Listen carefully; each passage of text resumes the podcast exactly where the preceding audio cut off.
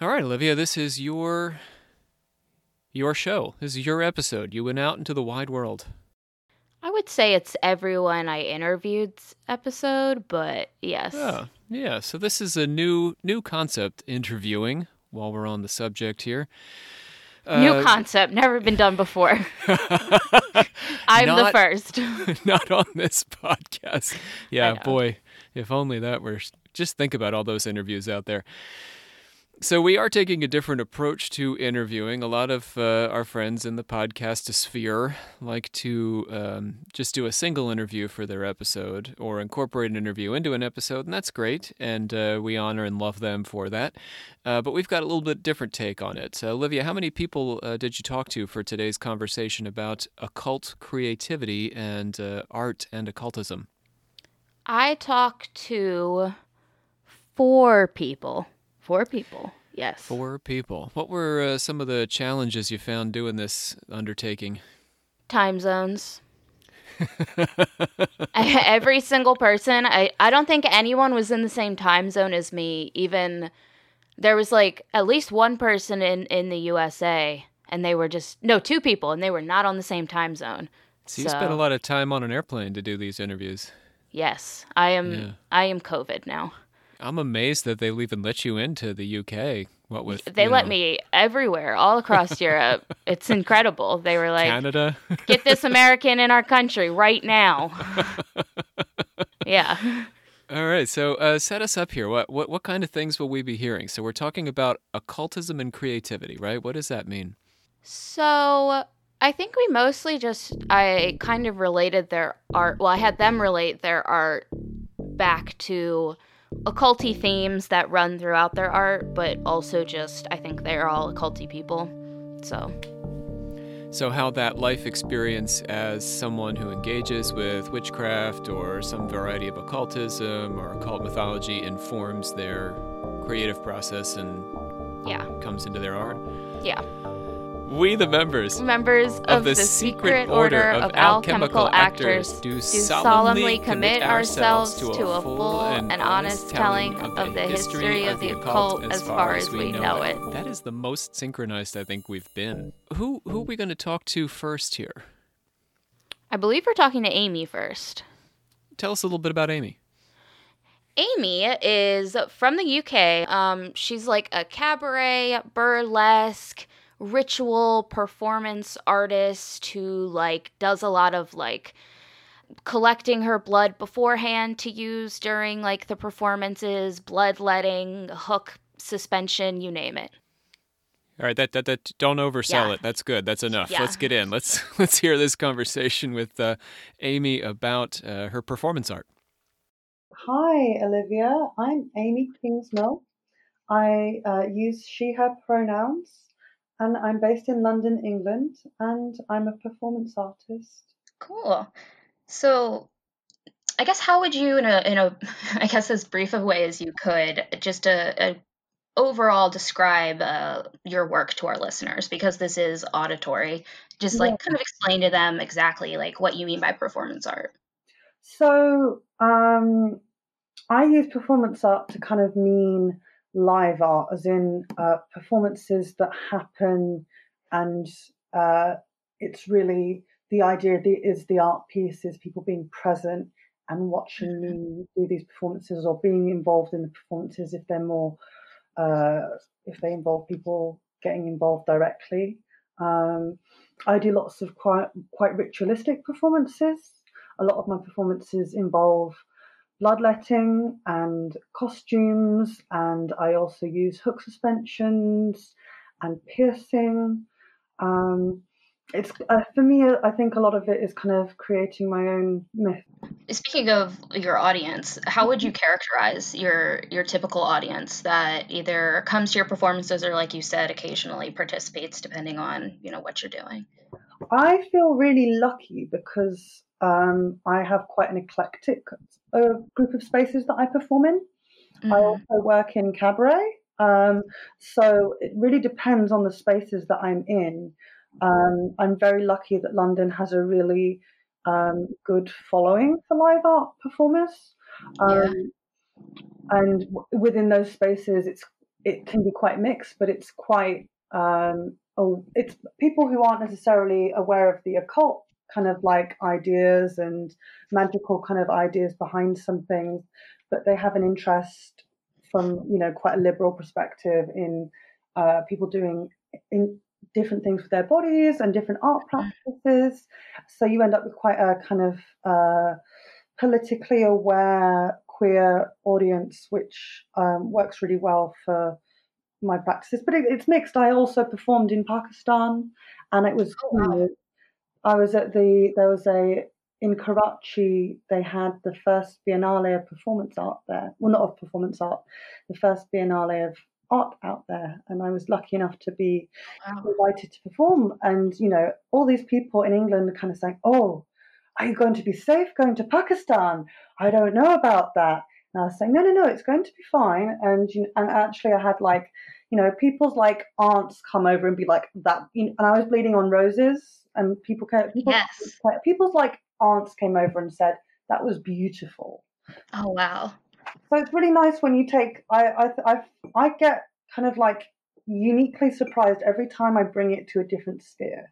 Like I performed in Venice and Paris and um, LA and New York with the live art stuff, um, and every time it really it excites me to have people who don't know my work come and see it and they don't i think when you describe some of the, when when one describes the sort of things i do then it can be read as kind of extreme and aggressive and scary but actually when i'm performing it it's it's like some of the ideas people have around the occult and witchcraft they go oh it's things that i don't know that must be scary and shocking and actually mm. what we're doing is just alternative ways of engaging with our bodies or or spirituality um, and i think they can see that when they see it in person I really like that um, the comparison that you just made there. Um, mm-hmm. I think that that is really fitting. Um, and I, I am going to get a little bit later more in detail with some of your art pieces. Is that is that the proper way to term them? Yeah, but there's a couple that I wrote down that I want to talk to you about that just stood uh-huh. out to me um, on your Instagram. But um, before we get there, I, I just want to ask you how you got into everything that you do.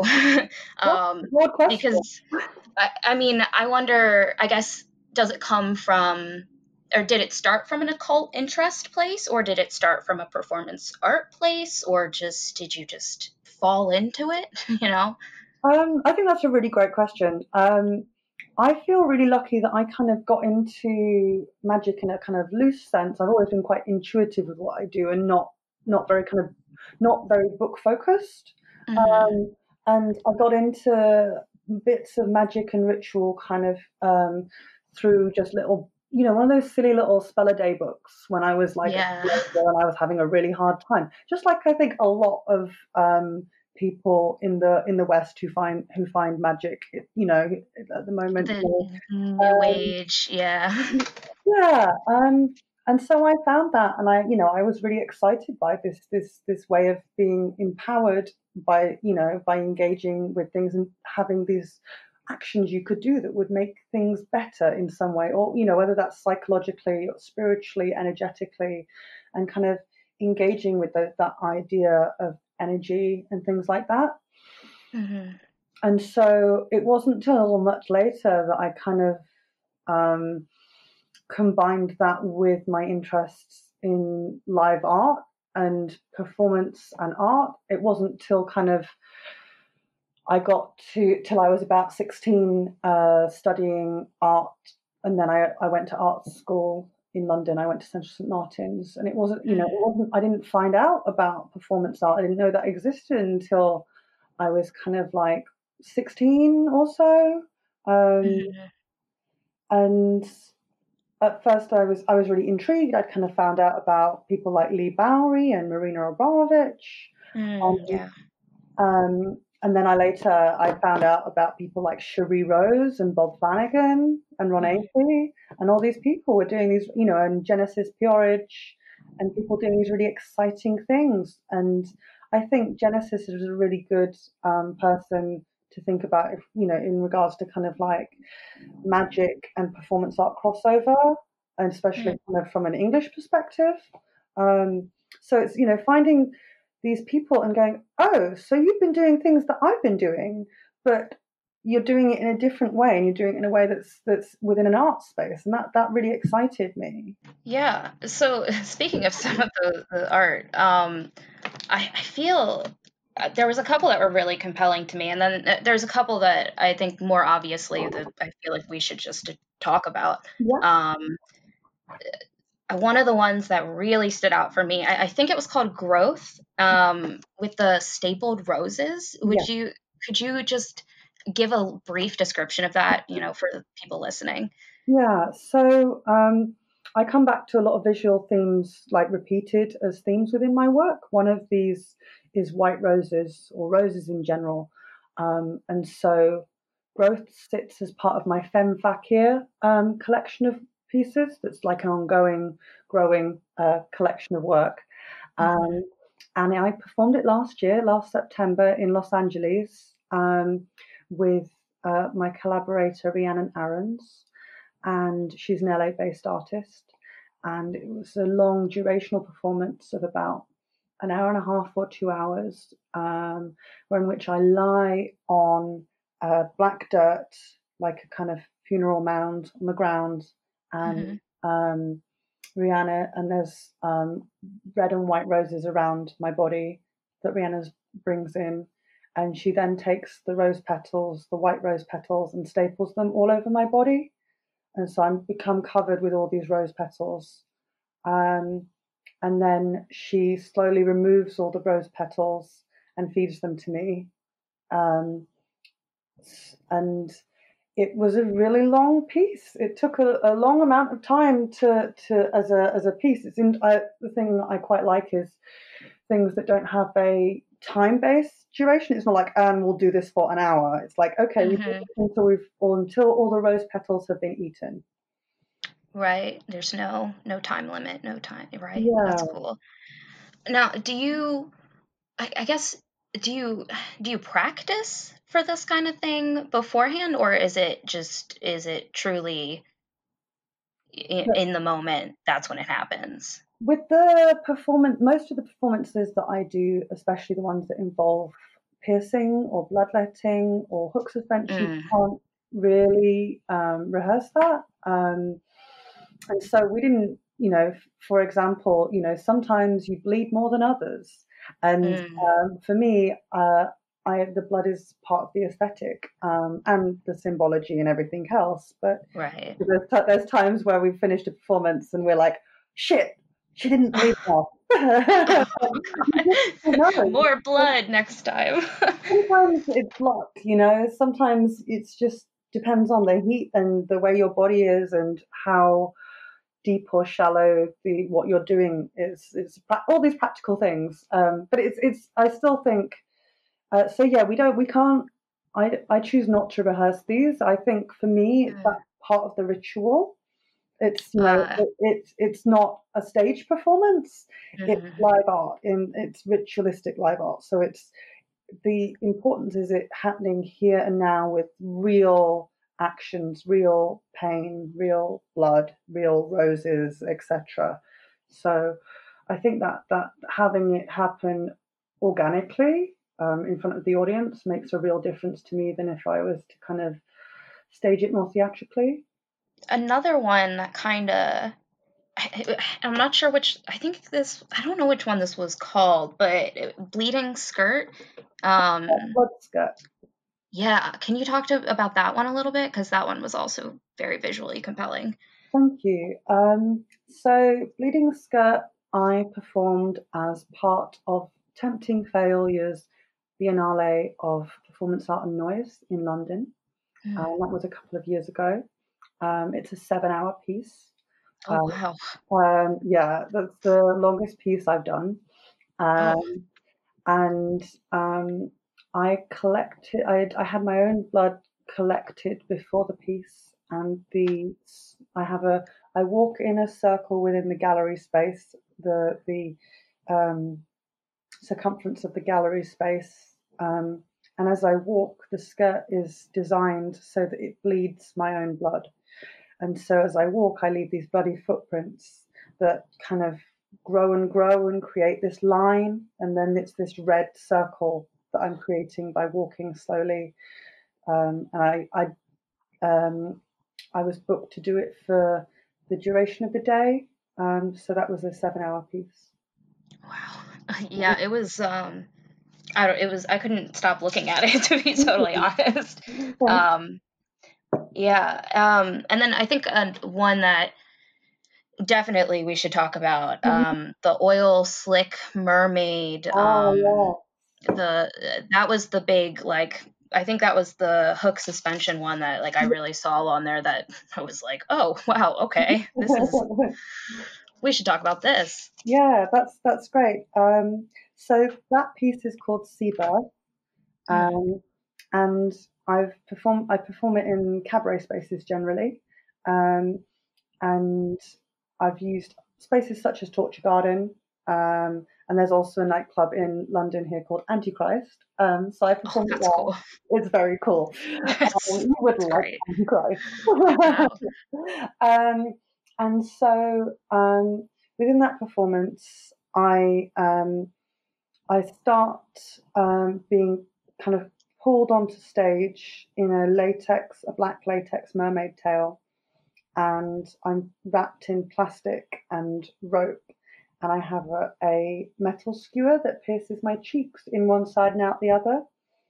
I've got two meat hooks already in my back, um, and uh, my co-performer, um, who's dressed as a sailor, pulls the spear out of my face and kind of hooks me up to these to from from the hooks to a suspension rig, and then I'm suspended above the audience, and I kind of come to life up there, um, Mm. and I kind of spin around, um, and then um, at the and then I kind of die again. So it's it's the, the idea is it's the the dying breath of an oil slick mermaid.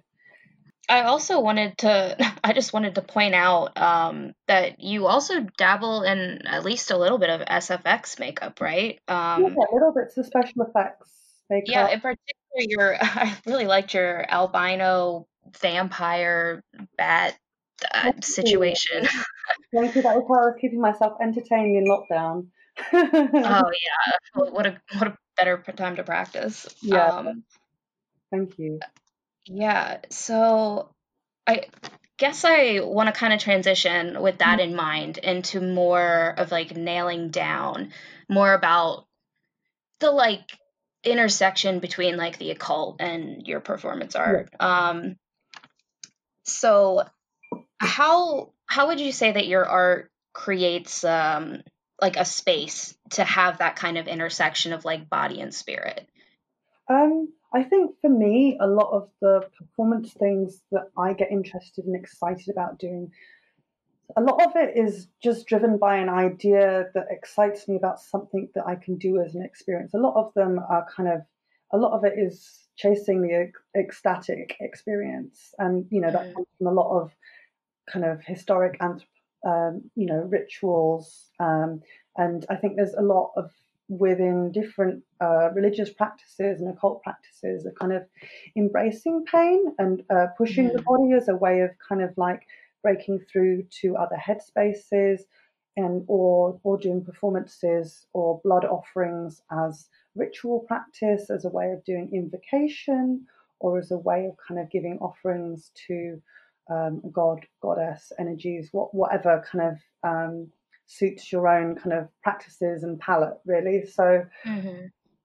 so it, it, it does depend from performance to performance um, but some of them have been i also you know i've i definitely i feel like my my work couldn't exist if the modern primitives movement hadn't existed. Um, and you know so i feel like you know the new generation of that. Um, so for me doing things like hook suspensions or hook pulls and piercing my face and pierce piercing rose petals to my face it's I, I have this real interest in kind of more uh, doing these rituals that are led by a more female uh, directed energy um, Mm. and I think there's like a real interest like I find that really exciting as a kind of crossover space between Yeah. like feminine energy um, and this kind of this this practice and this idea of kind of like things that people would consider shocking. I don't choose to do works that I I don't choose actions because they are shocking, but I am mm. aware that my work is shocking for some people. But I think sometimes people, when they see things they're not used to, they experience this shock and they see the body being used in ways that they're not used to and they're, they're, they're shocked. But that's mm. not necessarily a bad thing. Sometimes a shock can be a jolt from one reality to another. So I think it can be really exciting space, um, and whether or not people react in a positive way. Um, there is often this tendency that women aren't the ones who go through pain rituals because mm. women you don't risk you don't women are already going to have to go through the ritual of bleeding through menstruation they're hmm. also you don't want to risk putting women um, in dangerous situations because you need women because you need children um, mm. and so I I feel like I'm very lucky to be in this modern space where I can choose to do what I do with my body. And so for me, engaging with my body in this way is, um, you know, uh, quite an exciting radical thing to be able to kind of push my body and my psycho, you know, my spirituality and my headspace through doing these kind of um, extreme actions. I guess I want to talk more about how like physical pain or just yeah. discomfort kind of mm-hmm. play a role in the spiritual component of your work. Yeah, so I think there's you know there's whole histories outside of live art practices of using pain within spirituality or tribal practice or ritual practice.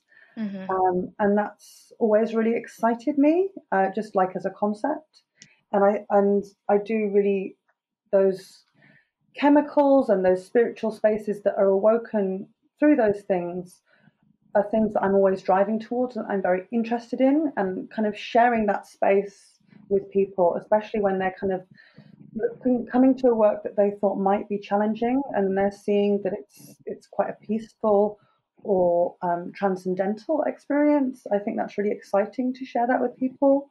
I have a piece that I did um, launched last year that's very ritualistic hook suspension, and um, but it's also very joyful and it's really exciting because people are very used to kind of like these things being kind of very somber, but like mm. laughter has also been really not necessarily it's not comedic, but still you know like joyousness.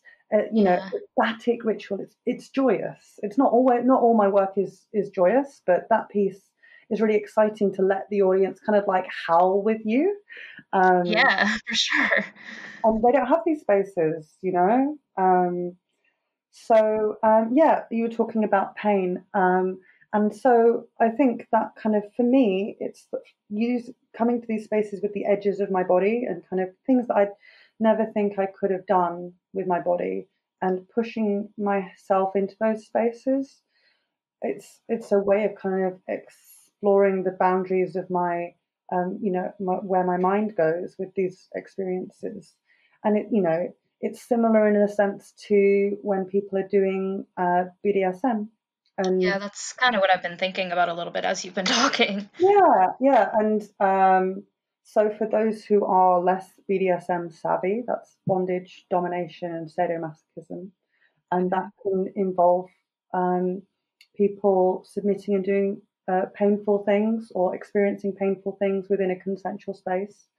And if somebody is in that space, there can be experiences which are quite tranquil, moving past the pain, and that's mm. called subspace. And it's quite meditative. It's a space that you might have felt if you run a lot and you get to that bit where you're like, I don't like running, fuck this, oh no, the adrenaline.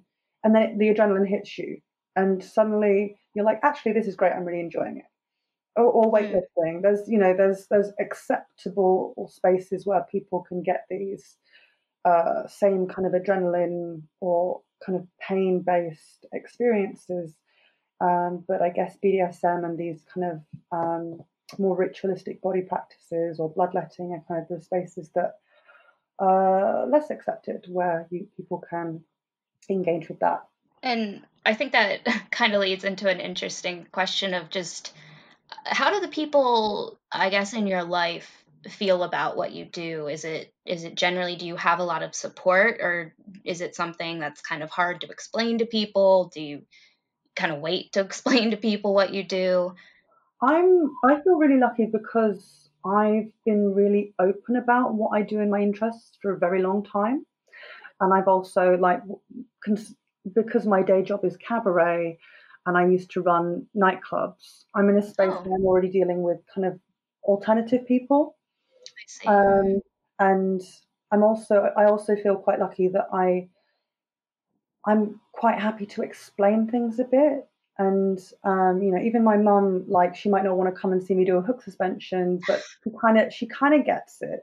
Um, she's not from that kind of headspace, um, but I think if you can kind of calmly sit down with somebody and explain, well, you know, if you think about the fact that the monks used to flog themselves, you know, there's there are histories of these people engaging in different things um, to get to these spaces, and I think either some people understand it from a like a performance art perspective and like, oh yes, I get what you're saying, it's very feminist, I like it, or they might like it from an aesthetic point of view, or they might like it, or they might like it from the kind of idea of what I'm doing. And a lot of people like that whole, they get that whole, you know, suffer for your art. It's a phrase. So I, I get that a lot. So um, I think I'm quite lucky that I, I, I choose to kind of exist in spaces that are open minded and kind of queerer in regards to like ideas of what people can do with their bodies. That's awesome. Any goals or crazy, you know, dream Oh, have so projects that you just like are dying to do? I have so many. I have a whole art piece that I've been like sending around spaces, which is specifically about uh, the uh, witchcraft trials, and it's a Oh, wow. whole kind of like memor- memorial piece um, that I I'm sure I will make happen one day. Um, and that would be a long a long project, but in with a big fiery finish. Um, um, Yeah. just like all the best witches. Of course. Of course. um, at the moment, I'm focusing on my cabaret work and um, hoping that the nightclubs reopen, um, and that, and then slowly I'll be able to start um, making more performance actions again. Uh, but in the meantime, I'm doing lots of research, enjoying reading up on blood rituals and symbolism and Yeah. all the occult books that I've been neglecting because I've been performing too much. Perfect time. You gotta get, you know, do all your research now. So that way when we're good, you know. Yeah. Well, I think that's actually a perfect place for you to literally plug anything and everything that you want to plug right now. Just go for it. Great, thank you, Olivia. So, um, if you found my work interesting, you can find more of it on Instagram as Amy Kingsmill. Um, you can also uh, find me on Patreon and Facebook under the same uh, thing, Amy Kingsmill. Um, and I, I hope to connect with you on those platforms. All right, who's up next? Henry. Henry. Uh, and what's Henry's claim to fame? He is a tattoo artist, although he doesn't really tattoo right now, he told me, but he also does like prints, he does like graphic stuff, he does like I, I he like carves or paints on wood and stuff too. Now, when you say he doesn't tattoo right now, you mean because it's difficult to get closer than six feet to somebody right now, right? Partially, but I think he just kind of insinuated that he hasn't been tattooing as much. But it probably Yeah. is partially because of COVID, but I think it it's also maybe like a just like where his career is currently at, but yeah. Henry's uh, been a long time connected to us on the old Instagram. I love looking at his stuff when he posts. It's uh, it's all really cool. I like the vibe. Yeah, it's like a lot of different occulty references intersecting. There's not really And indigenous art, lots of different stuff, right? Yeah, he's got like anything from like Greek gods and, and Egyptian to I've seen a reptilian, a mushroom Jesus, you name it. Let's get into it. Okay, so I have Henry here with me. Hello, Henry. Hello, how you doing? I'm doing well. How are you? Pretty good. Good. Um, so I guess really let's just start with telling the people who you are. Let's throw some pronouns out there just to be safe and where you're from. Henry uh, Hablack. I live in um, Philadelphia. Uh, he. Cool. I love Philadelphia. I lived Yeah. there for a hot second. It's a cool place. Do, go ahead and describe your work to the listeners too, because unfortunately this is all on the digital airwaves. So Oh yeah, no problem. Um, so um, I'm most well known for my tattoo work, even though I don't really tattoo that much anymore. But um, a lot of my stuff is all my themes and imagery is mostly to do with the occult and just like the history of it and um, just everything like about it is pretty much drenched in my work.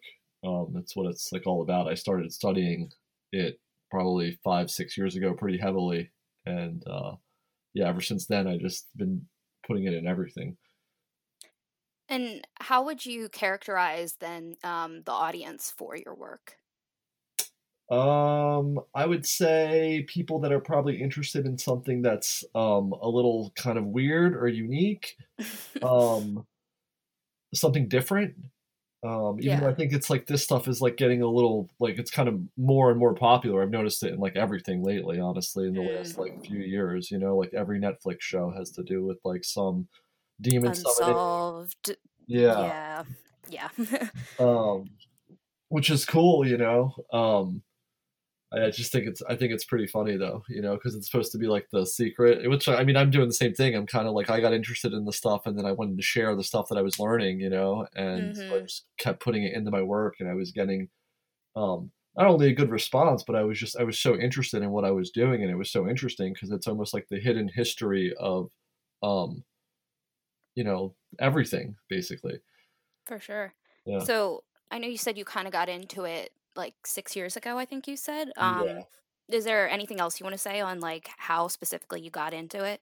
Uh, I I had a series of experiences. I mean, I was always kind of interested in like the weird. Um, I always listened to like kind of music that was kind of like different, and I, but I didn't really know like how to categorize this stuff when I was growing up. Like, um, until I had a few friends that were kind of using this sort of similar imagery, and I was like, what is all this stuff? You know, like metaphysical Mm. kind of stuff. And then I kind of like leaned into the occult, um, and I just started studying like really uh in depth like the like mystery tradition and like initiation and especially like hermeticism. I, I actually noticed you guys just did an episode on hermeticism, which is funny.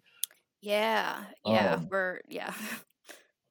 But I mean, that stuff is like drenched in like the whole, you know, like alchemy, the Mm-hmm. mysteries, um, you know, um, Orpheism, you know, Dionysus and like the Eleusinian mysteries, like all that stuff. I think is just like it's kind of drenched in, um, almost a lot of the symbolism that you see today. You know.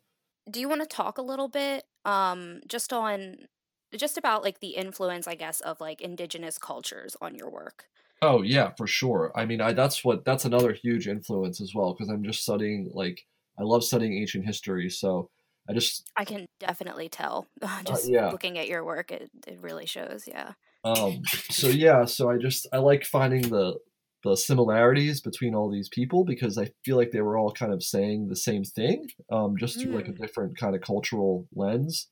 Mhm. um, and I- I'm interested in, in the origins of like religion and where all this stuff came from, really. Because the farther and farther you go back, you notice that the symbols become more and more similar, and everybody's kind of on the same page with what they're doing, and it's all sort of this like astro theology, right? And then Mm. later you get like sun sun worship kind of comes in, um, and that's what I like how it relates to sort of like um, like Greek mythology and you know South American mythology, and pretty much all these mythologies kind of have the same stories in the diff in like a different kind of way of saying it, like specific to their culture, you know.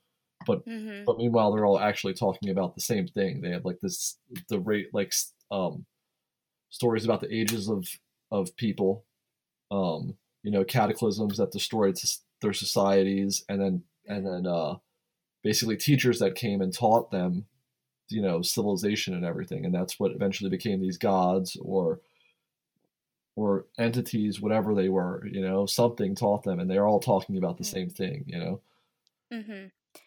I guess riffing off of that, and you've said some of it, but I guess uh, exactly like what mythologies do inspire you and why.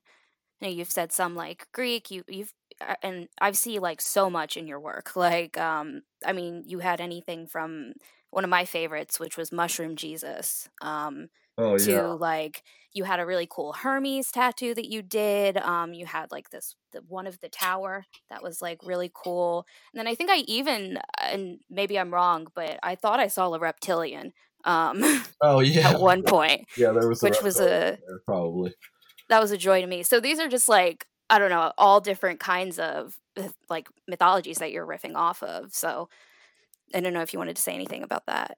Yeah, well, I mean, like I said, I think it's it's just whatever I'm kind of studying at the moment. It could just like kind of goes in my work. I haven't studied Eastern um, religions as extensively just because I don't know that much about them. Um, but I'd like to. You know, I know like certain things. And I know they have some of the similar stories too. Like the first, like everybody's always talks about like these serpent teachers at the very beginning of their Mm. um, of their creations. You know, so I just like Right. finding these different things that are similar between all these different cultures. Really. And I'm gonna switch gears a little bit to tattooing again. Um, are there any? Would you say there's any like spiritual components to tattooing for you personally? Oh yeah, well I mean I mean all these things are like power symbols too, you know. So depending on the level of belief that you have in whatever you're getting on you, I feel like it's probably means more to certain people, but I think just the act of getting tattooed is kind of a magical act because it's a transfer transformative alchemical kind of process, you know.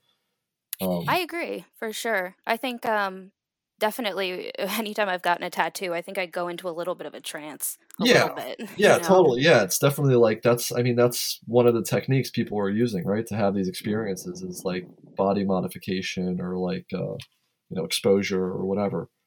You know, Hmm. go to a place where you're not usually at. Will take your brain usually somewhere different as well. You know. And even there might be something to the pain of it too. I think a little bit, but Oh, for sure. Yeah, especially if you're sitting for like a long time. You know, in, in horrible spots. It's not fun. You know, a lot. Lot oh yeah, like you know, like an eight hour straight is that's a lot. Yeah. Yeah. Would you say that there's a difference between your art as a print and then as a tattoo? Yeah, definitely. Because when I'm designing for tattoos, it's kind of a different medium, I feel like, than like paper. I can kind of take my time and do like these different layers and stuff and techniques. And a tattoo, I feel like you have like, you have one shot with this person usually, you know, because I'm usually doing something that I can finish in a few hours.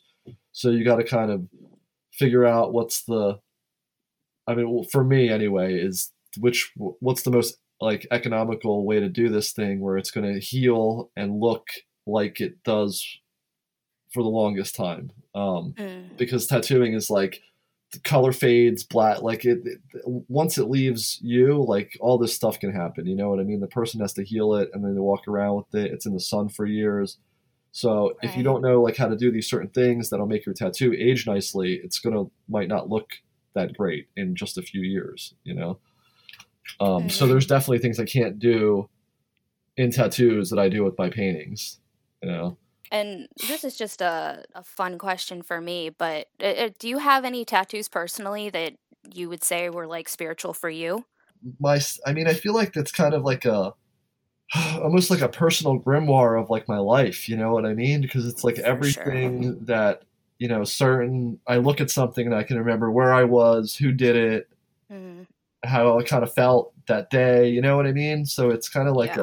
a, a like a journal that's like more personal than you know just having a photograph or something. You know, because it's like with you forever, Uh, and you know it'll always kind of invoke that moment. Even like if you don't see something that's on like the back of your leg somewhere for a while, like, oh yeah, I remember that day when I got that with my buddy and we were doing this and that. You know, it's it's.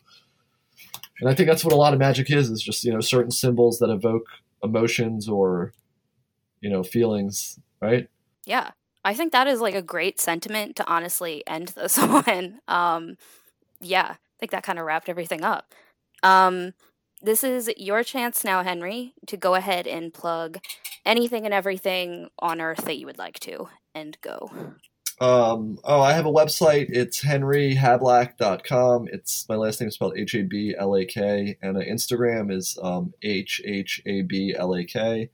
Um, I'm not currently tattooing at the moment, but I probably will be just once all this craziness when we figure stuff out. Oh, who knows? But um, I'm always making art and selling prints online. I have a ton of stuff on there. Um, uh, most of my work lately is has to deal with a lot of like shamanism themes, but I have stuff, um, a, a ton of different stuff and all different occult subjects. I mean, I did a I did a sweatshirt with about John Dee one time. Um, oh, he's coming up. We're doing him soon.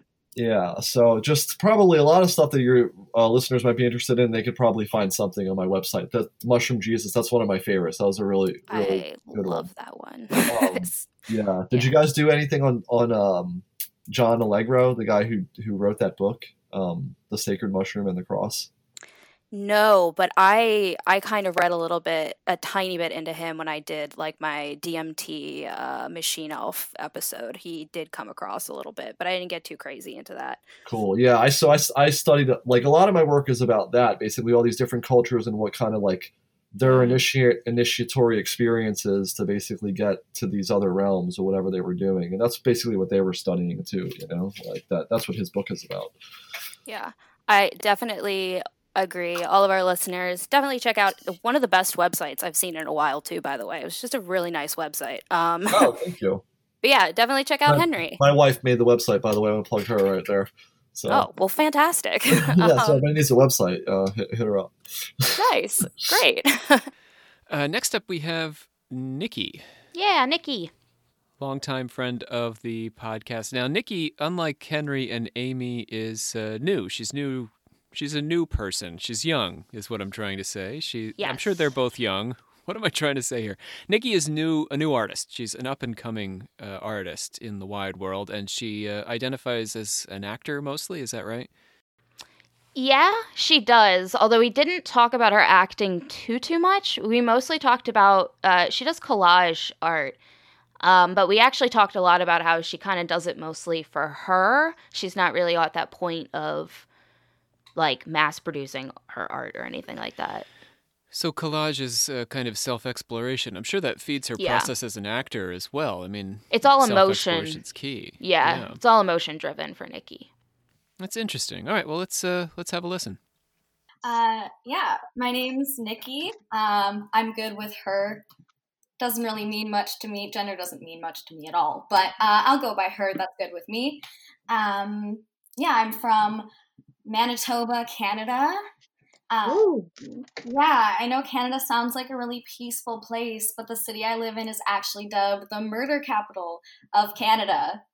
Yeah, you were just telling me that uh, your your drug dealer problem. Well, not your drug dealer problem, but you know your your neighbor drug dealer problem. Yeah, they're the worst drug dealers. They're so not discreet and they're just always shouting. Like always shouting. Wow, just for that gives you a little atmosphere about where Nikki's creating art. Um, so go ahead and like describe your work to uh, the listeners because this is we can't actually show them your art because this is over the digital sound waves. Um, so go ahead and just describe what you do. So I had an issue with this at first because I was like thinking like work as in make money from something, but I don't make money from my Mm. art. Uh, Oh, okay, I feel that. Yeah, so for me, it's more about, well, it's very personal. Um, my art is very much about uh, collaging, so like taking Mm. different things and different mediums and putting them together. Uh, it's a lot about taking old things I already have and, you know, transforming them so I like them again. Um, Mm. So I'll like take apart old bracelets and necklaces and make new ones for myself. I'll melt old candles and make new ones for myself. I have a ridiculous amount of magazines and comic books that Yeah. Freud. Yeah, I, I definitely picked up on a lot of like, I guess like there was some like 90s meets like uh, comics meets like a little bit of like horror even like in some of your collage work. Yeah, and um, how they all happen is like so I have a bunch of pre cut out things. Like Mhm. I go through and I'll cut out like a whole bag basically full of things and then depending on kind of a headspace I'm in, I'll pick through the things I have and different things will draw my attention. Um, Mhm. so I'm naturally really bad at understanding my own emotions. So I use art as a way to get it all out of my head and onto paper so then I can look at it at a later point and kind of understand the headspace I was in at the time, even if I didn't really know what I was going through at the time, if that makes any sense. No, I love that. It's almost like um like a visual journal of of how you've been feeling, but you know, without actually writing down your words, I guess. Yeah, I have a really hard time putting my emotions into words. Hmm. Uh, so art for me has always just been like the only really good way of expressing myself, like the only way of expressing myself that actually feels productive. Um, how would you? So, how did you like get into doing what, what like collage work in general? I know you said that you, you know, you like taking old things and making them new, but I feel like collaging that's pretty specific. Yeah, for me it's the um like destroying of the old and the making of the new from it. So I really like ripping apart magazines and cutting them apart and that stemmed from when I was a kid. I've always had anxiety issues um, Mm. since I was really little and a lot of different mental health issues. And so I used to rip up newspapers, yeah. read them by hand. Um, Mhm. and so then someone gave me a bunch of old calendars and magazines. I was probably like four. And I actually have the first ever collage I made from when I was like four. It's just like four pictures taped to a different picture. Oh wow, that's so neat though that you have that. yeah, it's just always come really like naturally to me. Like you put scraps in front of me and I'm like, okay. Oh no, I love that though. That that's really like taking kind of uh, something that I guess was kind of inconvenient and making it, it it's a whole a theme in your art. It's a whole thing. That's really cool. Uh, You are like I said, young artist, just like kind of making just trying to make your way in the world like we all are. Um it- it's a difficult thing to do. So I guess I want to know what role does like your spirituality play like in this in this phase of your journey, so to speak. well, um, I would say just because for me my art is so like emotionally like it's so tied to my emotion. Mm-hmm. Um, and so it really is like a spiritual practice for me when I get really overwhelmed. I'm a very hands on person. I have to be busy um, in order to distract my mind, like physically busy. So when I get really stressed out or really bummed out or really anxious, I just turn to art. And Mm. so it's like, it's like I can't meditate because I'm so hyperactive, but I can sit down for like seven hours and pick through magazine clippings. I really identify that with that as someone that that gets pretty manic. I, I yeah, I, I have the same thing for sure. what does success mean to you? Mm. I think success to me would be being able to make things that are personal and still share them fearlessly because like the Mm. art I put on my Instagram, that's a very tame uh more artsy side of my art and less of the like emotional part of it. But when I do show the more emotional art to my friends, I always get really, really good responses from it.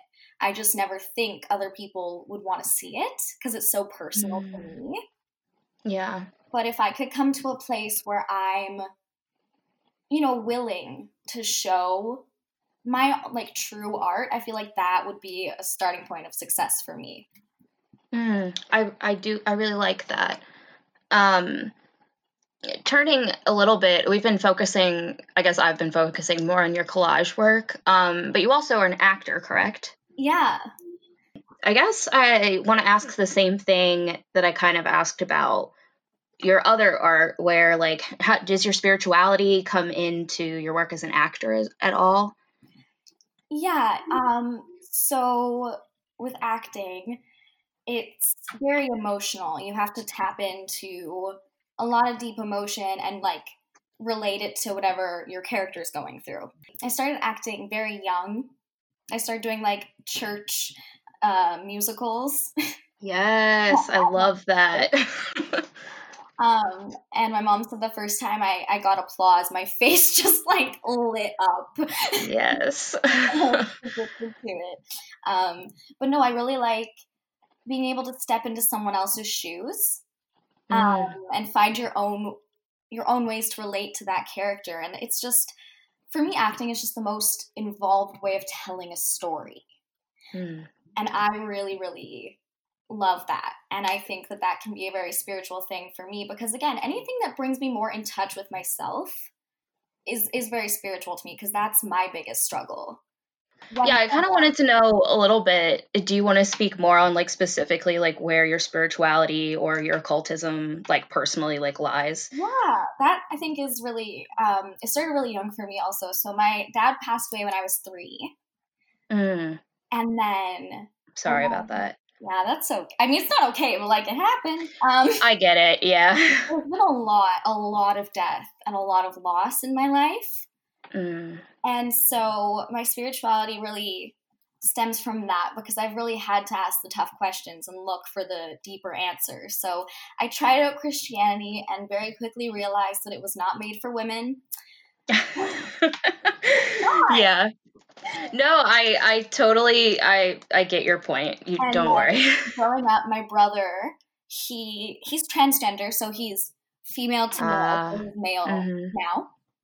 Um, so I grew up in a very like LGBT friendly home, and my brother at the time was a pagan, and his girlfriend was a pagan, and Mm. um, really had all of this information at a really young age to pick from. I got my first tarot deck when I was, oh boy, 10 because I Oh, was wow. trying to play with my brothers and he was like, no, get your own. So he bought me my own. I still have it. Um, yeah, so I've just been way more into the mystic spiritual side of things and not so much the structured religion. But if I had to pick like Mm. a religion, I would say that I'm I'm a witch, you know? Yeah, I appreciate that. I think, yeah, I like to leave it there. I think at this point in my life too, I, I feel that. I don't think.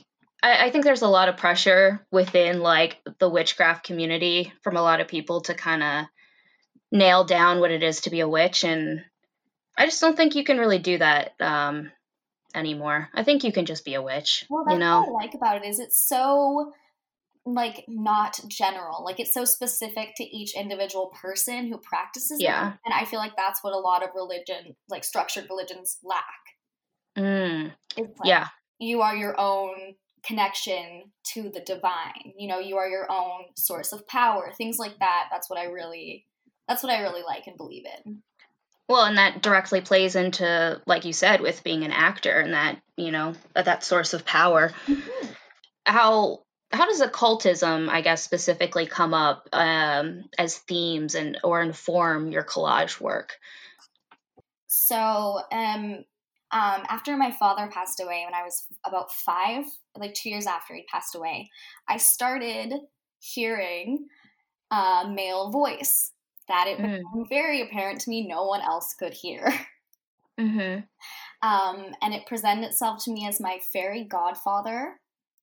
Um, Mm. and would just ask about my day and how I am and all of that. And then, you know, really quickly, um, a bad psychiatrist told me that I was just looking for attention and it wasn't real. And that really messed with me. That's very devalidating. I mean, Yeah. especially as a kid. Oh, yeah. So I was like, okay, well, I'm just making it up, can't trust myself then. So that's kind of fueled my whole trying to get back in touch with my emotions. I feel like they were just so shut down, and all my intuition and this talent um, to communicate with the dead. That sounds so insane, but I have proof. no, of my dad. it doesn't sound crazy here. So you know when you're younger and you don't understand that names can be shortened. So my dad's name was Len, and that's all I knew. Mhm. And I didn't know that his name was short for Leonard.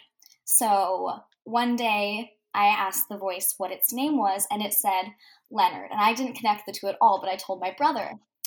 Oh. And my brother just goes like white as a sheet. And he's like, That's your dad's name. I'm like, No, it's not stupid. His name is Len. Like I'm like four or five. right. And Oh um, my gosh. it ended up really scaring me at one point and i said like you're scaring me you have to stop and the response i got was like i'm sorry i didn't mean to scare you and then my brother would keep having dreams with my dad in them and i wouldn't so my brother in his dream was like hey why don't you visit nikki she really misses you uh, and he said i don't want to scare her Oh my gosh. Well, that's a little bit of a double-edged sword there. yeah yeah Oh wow. that's a really roundabout way of saying that like all of my art is a way to get back to my intuition and my emotion and all that stuff i feel has been shut down throughout the years Would you say that you go into a kind of trance then when you're like in the process of like ripping those magazines Oh up and like I doing concept of time i like Yeah. three hours later in like a pile of magazine clippings like i don't even have a garbage with me i just like Yeah.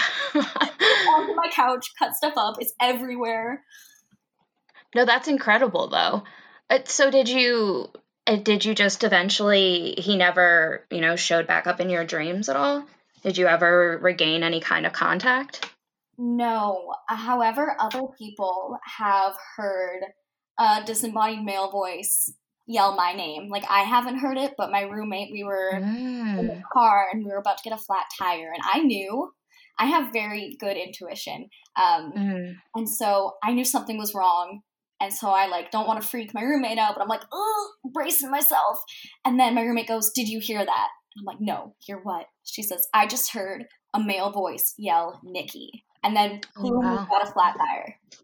Oh wow. Wow, you have well, it seems like you have a little bit of a, a guardian at least, you know? It's yeah, and like I said, That's incredible. Quite a few people to to pass away, unfortunately. Um, so I'd say I have a pretty strong connection to some of the dead, at least. Yeah. I mean, for sure, I think that makes total sense. The more you experience that kind of thing, of course, especially from a young age, the closer I think you're just going to be naturally inclined towards it. yeah, yeah, and it's just such a constant, reoccurring, you know, thing. It's like okay, well, um, I could tell myself this isn't real and make myself feel insane, or you know, um, Mm. accept the possibility that it is possible. I mean, my basic view of the world is I'm never gonna know. like I'm never gonna know Mhm. the truth. I'm at peace with that. I don't need to. and it it unfortunately brings up a lot of I, I think in a lot of occult community like circles you don't want to bring up mental illness because it kind of devalidates mm-hmm. you know what could be the occult so i don't know but then also at the same time going to that you know the the older thinking therapist who just completely devalidates the kid who's you know saying these kind of things it's just very interesting to me Yeah, this has been a very interesting conversation I'm glad. And yeah, on that note, I do actually suffer from post traumatic stress disorder.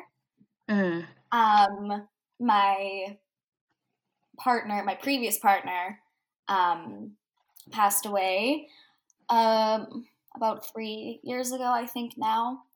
I'm sorry Um, and so that that kind of triggered PTSD in me. So then I started hearing and seeing things that weren't there, but it's different Mm. because I know they're not there. You know, I want, yeah, I 100% know what you mean. you know, there's a different feeling between like, oh, I got a chill, and like there's a flashing light in the corner of my eye, but I know there's nothing there.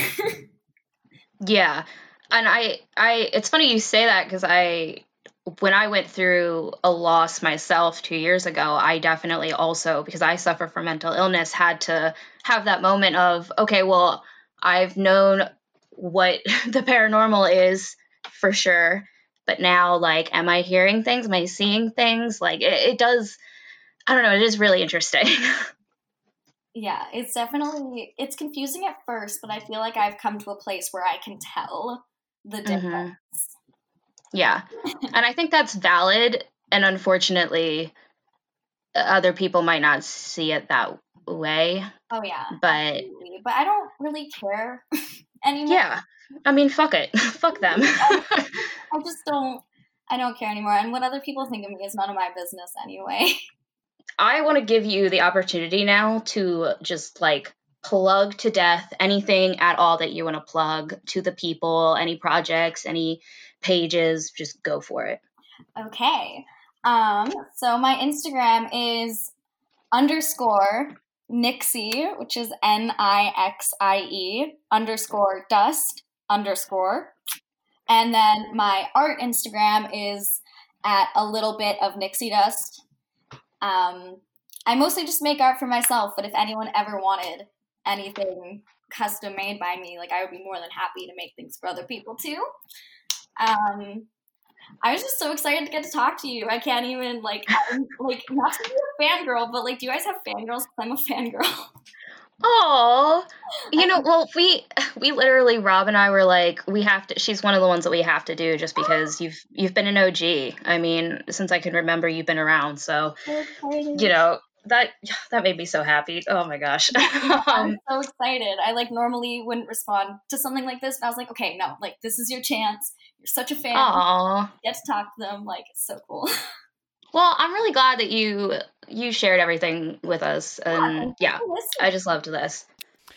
And last but certainly not least, uh, we have another up and coming artist. So we had two artists at the beginning who are established in their career, and, and we have two artists uh, sort of getting their career started to, to, to do the second half of the episode. And uh, I'm talking about uh, Flora now. And Flora is a poet. Yes, she's a writer, poet. Um, yeah, mostly poetry. Uh, yeah, a lot of. Very cool. She does have some occulty themes, but a lot of it is like she'll just she'll have dreams and write poems about that, just whatever she encounters. So And she's from one of my favorite countries on earth. She's uh, Scottish, right? yeah, sure. Her heritage is actually really interesting because she's uh, Mexican Scottish. So there's like a lot of a lot of culture going. Very cool. All right, let's have a listen to Flora. yeah. Okay, so my name is Flora. I use she, her pronouns, and I'm from Scotland. I'm very proud to be from Scotland, as I think many Scottish people are. Um, um, yeah, and I don't know, I'm studying English literature and philosophy, Oh and wow. I'm very interested in the sort of old occult um, sort of writing and like charlatans and the and the real people as well. So yeah, I'm just really fascinated by that. Yeah. So describe your work actually um, a little bit. I think that leans in right into what you're saying. Uh, so I mean, I I mostly write poetry. I've basically written ever since I was really small. So a lot of nonsense poetry, like stuff that's very silly, like Edward Lear. Um, but I I mean, it ranges. Like I did a sort of Spenserian. So the Faerie Queene, I don't know if you've ever heard. It's like a really long poem, and it's very, you know, filled with um, fairies and uh, wizards and stuff. It's really cool, really interesting. Yeah. I recommend it. Um, so yeah, it, it really varies from like longer things around maybe ten pages long to just small small poems. And I try and write short stories, but my attention span is really not long enough. yeah. So how would you characterize your audience then? so um, you know, I post things on my blog online, and like you know, I think my friends like it, but it's yeah, it's difficult to find like an audience when you're just writing poetry. If I'm satisfied with a piece of work, then I mean, it- it'll go up on my blog, and it's not Hmm. the most fancy stuff. And I also hate redrafting, but Hmm.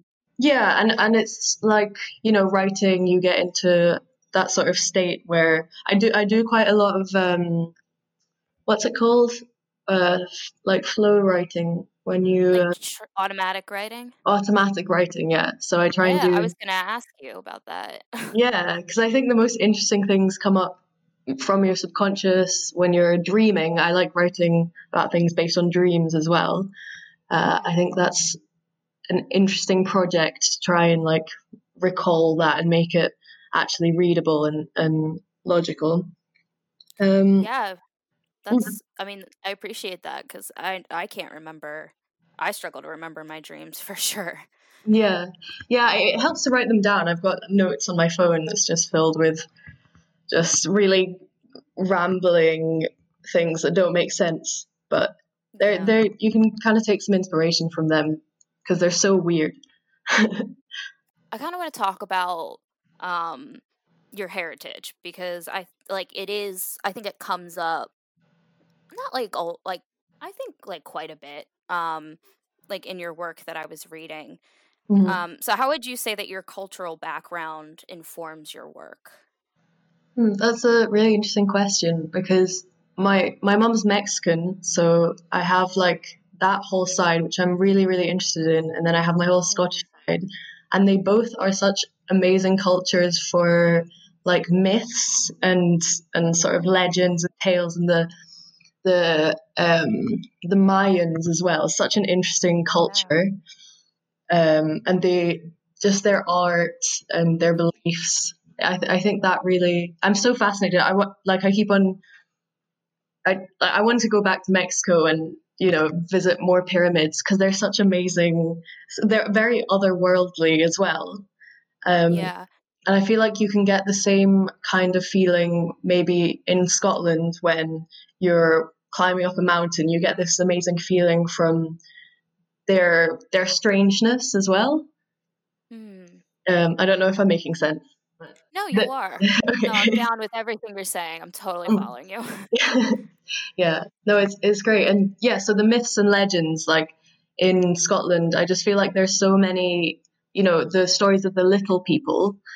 Uh, they're very sort of Yeah. prevalent, and you get Selkies, the women who turn into seals, and I don't know. I just think they're really beautiful stories.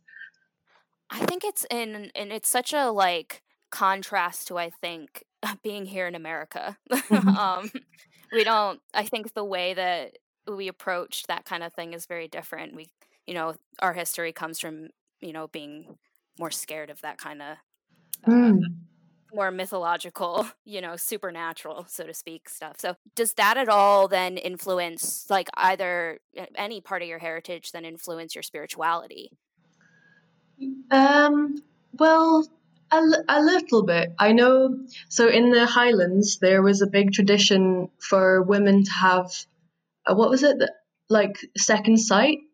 So that was like a really commonplace thing there. And I, I don't think I have second sight. I think I'd love to have second sight, but I, I, you know, I think my great grandmother may have been like a, a clairvoyant. She was from Scotland, but then she went to Ah. India during the um, English colonial period, and then she Oh, wow. became this sort of clairvoyant. So I think I don't know. There's a part of me that really likes to think that it kind of runs in my blood a little bit, but I just haven't had enough supernatural experiences to really confirm any any of it. Really. There's like a a little bit of like a feminist, uh, especially like within your your bit about the alchemy, your um Mm. your piece, The Alchemist.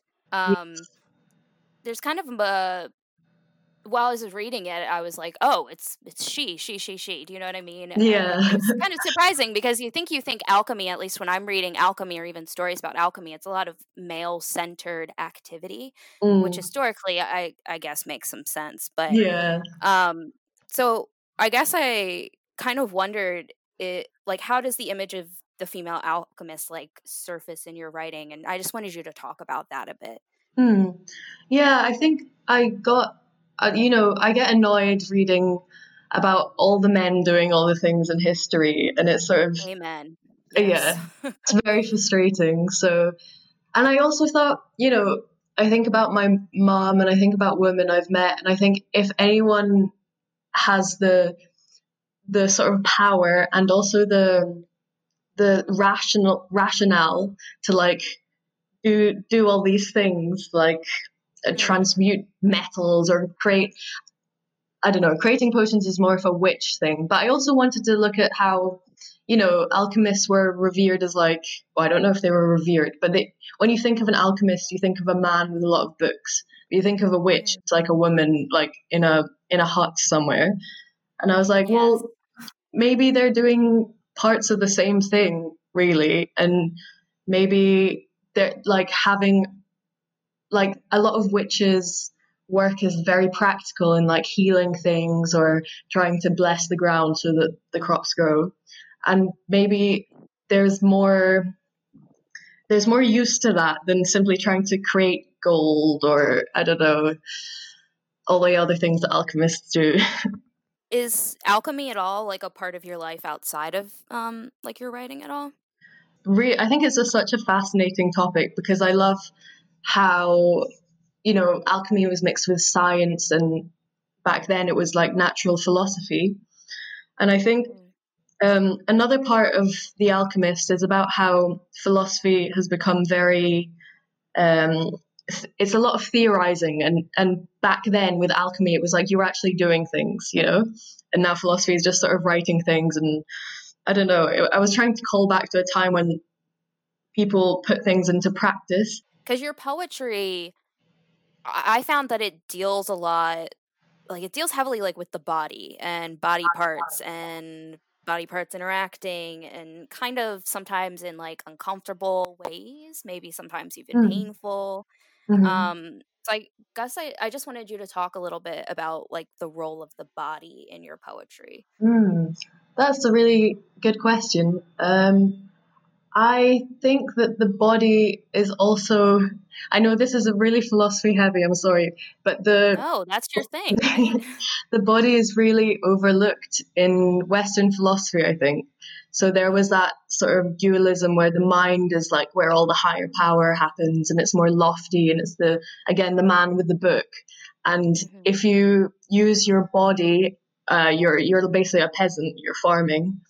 So and also like I just feel like women also are always seen to be in their bodies rather than men who you know it's the absent absent-minded professor who doesn't trim his beard as opposed to the woman you know it's it's more okay for him to be sort of unkempt and like really absent-minded but for the woman it's like her body really represents who she is so yeah, sure. yeah, so I think the body is very important, is more important than than it. You know, the the wellness culture right now is is good, but I also think that a lot of mental things can be linked to physical things as well, and we tend to overlook that actually maybe getting a good night's sleep for like a little bit can maybe help you a little bit, or just taking a minute for like I don't know, to sit down and do the sort of meditation type things.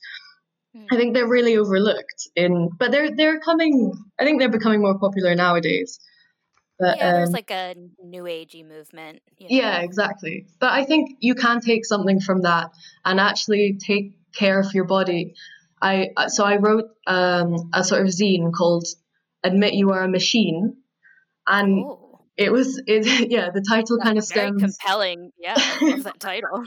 Well thank you. Um yeah it basically comes like stems from how you do need to look after the the, the body you're in the machine you're in. Um mm. i don't know and and that will link to your mental faculties and then how well you're able to control your mental state and you know everything that arises from that. Yeah. And I wanted to ask you, um, because I think I even mentioned it to you that I I was really compelled by your one poem. There's a man with a suit. Mm. Um, what inspired that? I mean, if if you want to tell me, if you don't want to tell me, that's cool too. Hmm. uh, it, I think it's just me being very dramatic and very frustrated sometimes at the way society treats women. Basically, um, that's what uh, yeah i think that does spur me on quite a lot. And it's just the the way that you know the patriarchy can like fill in so can can make it so impossible for you to breathe sometimes almost unless you're like alone. Is it i don't know it's um no i think a lot yeah. of people feel exactly what you're saying. Yeah exactly. Yeah. Um yeah i mean i think i was just I just had a bad day probably, and I was I had to get it out there. well, it worked. Um, it worked for me at least. Um, You had another piece that you sent me, Canto 2, I believe it's called, right?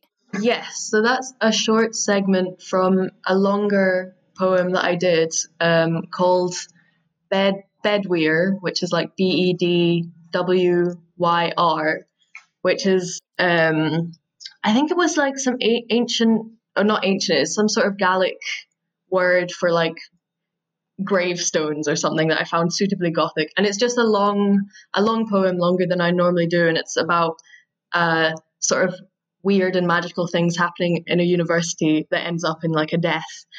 So Oh. So I sent you a couple of stanzas from that because it's a, it's a very long poem. It's I think it's 20, 20 verses long. So Mhm. you don't need to read the whole thing out. Cool. Um, I think that that wraps this up pretty nicely, actually, Flora. Um, Mhm. I want to give you a chance at the end here to plug anything on Earth that you possibly might want to plug, Mm. anything at all. Go for it. This is very exciting. Um, I write most of my poetry and any, anything I feel like on my WordPress blog, uh, call, and it's just called Attack of the Paper Wizards. Uh, no spaces, and that's it. Really, that's all I. That's all I really want to plug. just my writing. Yeah, Um, that works. yeah. There is a man with a suit on top of me, the pressure crushing and choking and bending me down. The man has no ears and is nothing but lips. His voice is the loudest thing I've ever heard, and it deafens all around him. The man is clever, but I know I am too. We stay in this position, deciphering each other, second guessing our moves in a game of invisible chess. His mouth talks constantly. His mouth, I say, and not him, because that mouth has nothing human in what it bellows. Nothing human. He sits on my back and tells me to get up. When I try and answer that he is too heavy, he talks over me. Nothing makes me angrier. Nothing more filled with unjust weakness. I slump down to my elbows. There is a gene in humans for cooperation. It is what tells us when someone else is not doing their fair share of the work. We had it then, but I don't know about now. I don't think it works across long distances. Another tactic shake him off. Gradually, I gather all of my strength, all my rationality, which is a prize to me. I don't have to departmentalize myself, not to exist as a contradiction. I try and tell this to the man as I thought it was insightful, but he doesn't listen. Why did I try? I imagine this struggle will take a while, so I'll leave it here with you. When the man falls, or jumps, or lets go, then maybe I will begin to slowly straighten out my stiff body. My back will begin to straighten, and I will feel free. All right. Uh, that'll do it then, won't it? Yeah, that was it. That's all of them. uh, what would you say? Any any closing comments on on these conversations you've had, uh, Olivia? What what was what was the best part about uh, doing this project? It was nice to be able to talk about art again, um, but that's a little bit of a selfish thing. I think I, I enjoyed getting to just talk to people who are um, artists that because it's hard right now for all of us artists. Um, I mean, for everyone, but you know, with COVID, um, it's hard for a lot of these people to be making money off of their art. So I think I just went on a tangent, but No, I think that's good. I mean, it. I think what people forget a little bit uh, when they listen to us, or maybe they don't, maybe they're well well aware of this, is that um, while you know we are uh, researchers, I'm a hardcore researcher, um, PhD, all that fun stuff. Uh, most of my life is in art. I, I spend a lot of time making theater with you and and with uh, the other alchemical actors in in the wide world, and creating original projects and performing uh, which is why we do the podcast in part. Uh, but it focuses so much on the history. Sometimes the uh, the creative aspect uh, gets overshadowed. So uh, I, I was really excited about this episode and, and having getting an opportunity to to talk not just about history, but talk about art with living, breathing people. I also just liked really talking to people who like us, to be totally honest. it was really nice to like actually talk to like, you know, people like Nikki who have been subscribers since I can remember. Um, Yeah. so that was just really Longtime nice fans. for me. Yeah. Not that the world is full of people who hate us. No, I mean, maybe. I don't know, but the trolls are in the minority in the uh, among the confessors. ignorance is bliss. I don't need to know. Uh, well, that was great. Uh, so let's let's close things up. Uh, y- y- do you know the magic words? Li- like the ending thing that we do every single time. It's, time to end the thing. I hereby adjourn and declare closed this meeting of the Secret Order of Alchemical Actors till such a time as we get together and do it again. I almost said and interview it again, but that would have been would have been a hot take. Uh, I, I want to encourage uh, all of our listeners to hop on our website or visit us on Instagram to check out links to all of the artists who we talked with today. Yeah. Uh, or Facebook. We're going to be doing it across our social medias. Uh, so if you want to, I know they all did their plugs, Olivia, at the end of the conversation, but if Mhm. you want a handy way of just clicking and, and accessing their work, uh, hop on to any of, of our Occult Confessions internet presence is. Yeah. Uh, so, here we go. This is it. Uh, we've got one more episode in alchemy. So, that is going to be on Chinese alchemy. I, I have to get another China episode, and it's been a while since I've done something about China. Uh, longtime listeners know I love talking about China. So, we're going to make that trip back to China to do an exploration of that immortal sage on the mountaintop dispensing Taoist wisdom on the elixir of life. Well, damn. Right? Yeah. Okay, uh, that's it. We will catch you next time here on Occult Confessions.